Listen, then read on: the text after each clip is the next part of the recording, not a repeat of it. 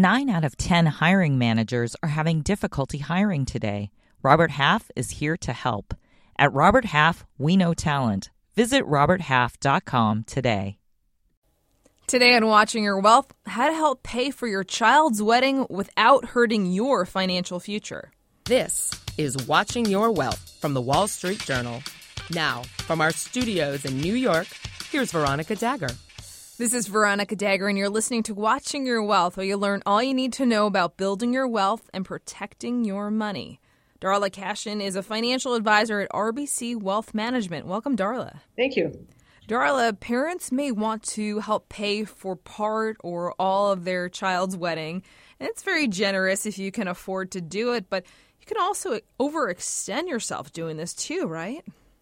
Absolutely. Absolutely. I have uh, seen it before, and I'm sure I'll see it again. Oh, man. Yeah, you, and it, it's tough when you're someone's a retiree um, and they're taking money out of their portfolio or spending cash uh, to help fund the wedding. It can be uh, it can be tricky, and it can put you in a tough position. So I'm wondering, everybody's situation is different, but generally speaking, what's a way to start to approach this? Like, should off the bat, should you set boundaries with your child and say, hey, this is only, I can only give you this much money, or what should you do? So I have a, an operating mantra when it comes to big life cycle events. It's about the marriage, not the wedding. And so I think it's a really important opportunity for parents to step in and talk about what they can do and what they're willing to do, to set a budget and to communicate openly with their children and soon to be uh, new members of the family exactly what they're able to do in terms of the wedding. And oftentimes it doesn't matter how wealthy a family is. Sometimes it just grows with scale. Yep. So, uh, so this is the most important thing to do right out of the gate. And I would suggest early on, as soon as possible, as soon as soon as families identify that a wedding is in the uh, is in the cards, good is point. A good time to get involved in this discussion. Right, because you don't want to overpromise something and then later on be like, oh, whoops, I, I can't afford this, or this is not what I'm comfortable with. Exactly, what, exactly. What if your child is, though, but like, oh, I know you can only give me like fifty thousand dollars, but I really want, you know, the super duper deluxe, you know, X Y Z for my wedding. And like, come on, it's going to be my only wedding. Like, what do you say when you get maybe some of that guilt from your child? I think it's very, very difficult. But again, if we go back to that original conversation, it's also really important to try to control your emotions um, and to convey the idea that this is a single day or maybe a long weekend. And and again, to reinforce that idea that, uh, you know, this is coming with love and support, but there are going to be limits in what we're able to do.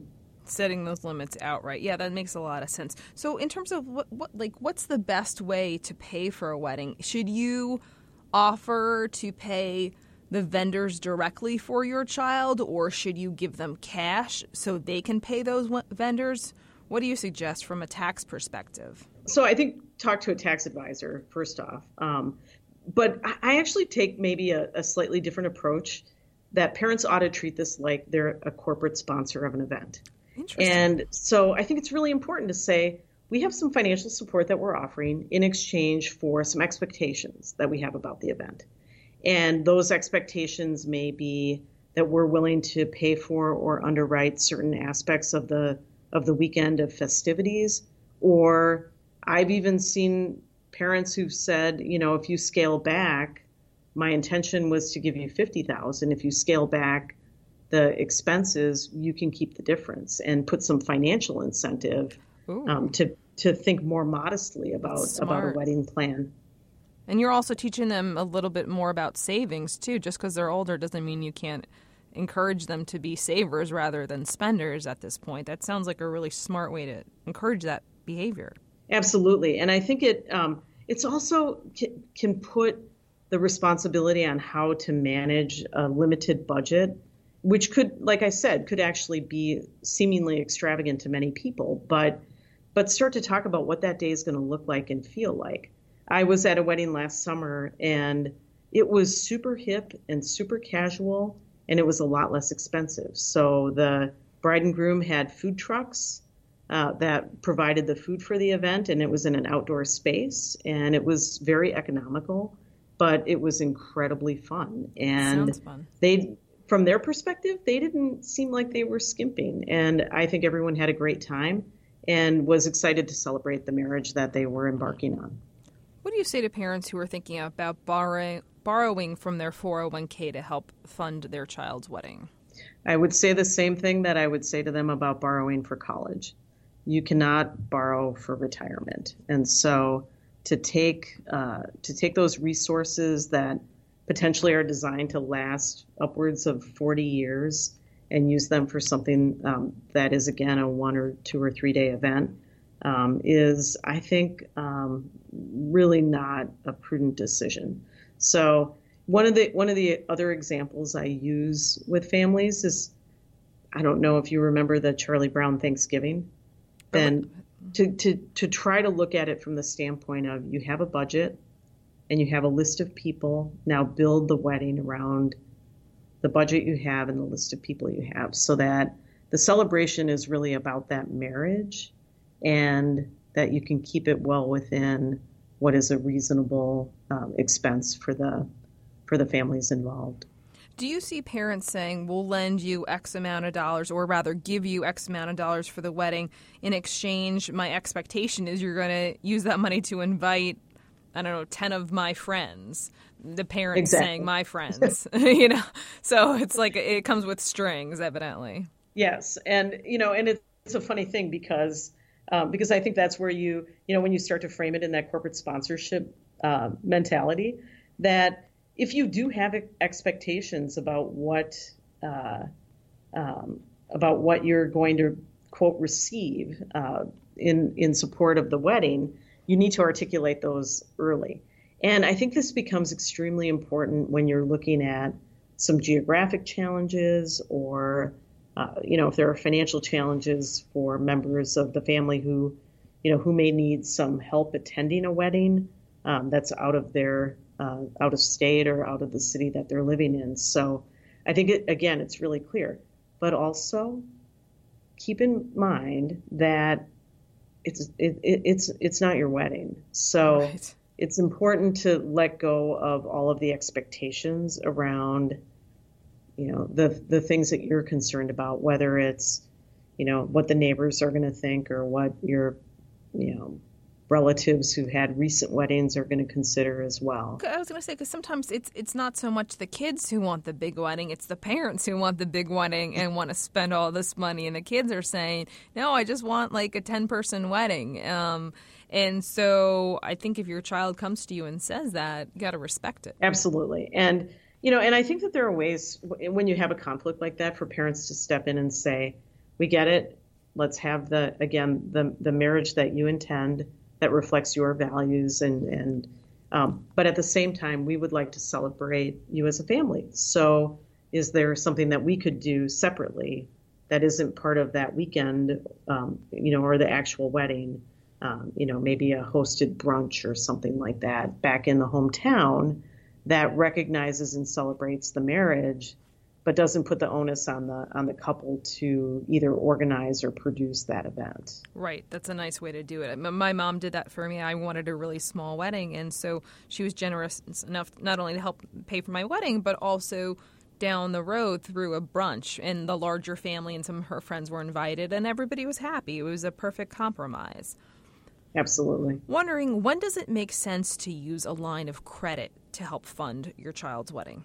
Never, never, never, never. Don't do it. Now, I say that, I say that with this caveat. You know, if you have a short-term cash flow situation and you know that it is it is genuinely temporary, um, but I think it sets a number of bad um, both examples and And particularly if you have more than one child that you might be providing this sort of support for. Um, but but I, I you know I, I again I get back to, you know, do celebrate the wedding that you can, you know, within the budget that makes long-term financial sense. Sense for you, indeed. And try to avoid the short-term. You know, it it reminds me of sometimes, you know, when you see stories of of people who overdo it at the holidays. You know, right. And then they spend the next they year paying it off it. to read the same thing. Yeah, you feel so bad later. Yep. Right, exactly. The exactly. hangover. Yep. Darla, we need to take a quick break, but when we come back, we'd love for you to take our fun financial quiz. If your business needs a new application, then developers will have to write code, a lot of code. If an application needs to be modernized, then you'll need time, resources, and caffeine. If that sounds daunting, then you need Watson X Code Assistant, A I designed to multiply developer productivity so you can generate code quickly. Let's create a more modern foundation for business with Watson X Code Assistant. Learn more at I B M dot com slash code assistant. I B M. Let's create. Enjoy our podcasts? Then listen in your car. Before you start down the road, just sync your smartphone using Bluetooth or plug into the U S B port. Got Apple CarPlay? Just tap on the podcast app and search for W S J. So, the next time you're getting behind the wheel, take us along and enjoy the ride. The Wall Street Journal. Listen ambitiously. This is Watching Your Wealth from the Wall Street Journal. Now, from our studios in New York, here's Veronica Dagger. We're back with R B C's Darla Kashian, who's going to take our fun financial quiz. Darla, you ready? I'm ready. All right, what's the best financial advice you ever heard? From my father, never say no without a number. Worst financial advice you ever heard? Unfortunately, also from my father. Uh, when Right when I got out of college, he tried talking me into buying a new car because he had never bought a used car, and it just didn't make financial sense to me. So instead, I bought a late model used car, uh, which I ended up selling a few years later for exactly what I paid for it in order to finance my move to New York City. Oh, wow. Fill in the blank. Money can buy.